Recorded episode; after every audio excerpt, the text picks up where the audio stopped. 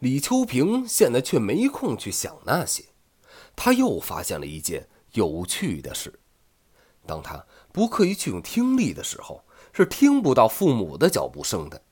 这大概就是武术里的轻功了吧？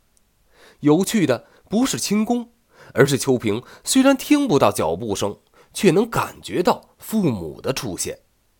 每次父母亲进房之前，秋平都能事先在头脑中形成他们走进房间的情景，而很明显，不是因为有脚步声的缘故。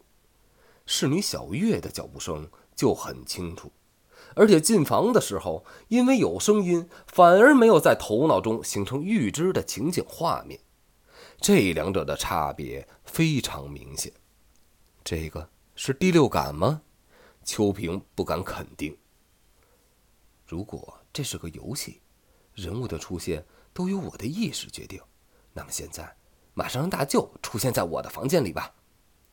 在又一次清晰地预感到了父亲李胜斌的到来，并且形成事实后，秋萍终于忍不住发了一下疯。他拼命地集中精神，发动了一切他认为可能需要做的努力，就好像对着神灵祷告一样的虔诚。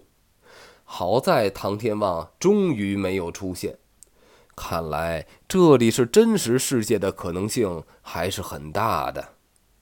李秋平已经放弃了再验证真实与虚幻的行为，现在能力不够，做不到满意的实验，而且这里的感觉也不错，想不到的就不要再想了。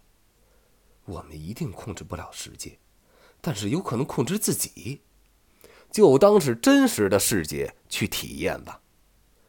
既然这里是真实的世界，那么我应该做些什么呢？秋平的脑子又活了起来，带着现代的新知识、新文化、新思想、新爱情、新阴谋，总不能平平淡淡的过一生吧？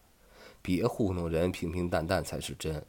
如果可以的话，这是如果，那便没有人愿意平淡的度过自己的人生。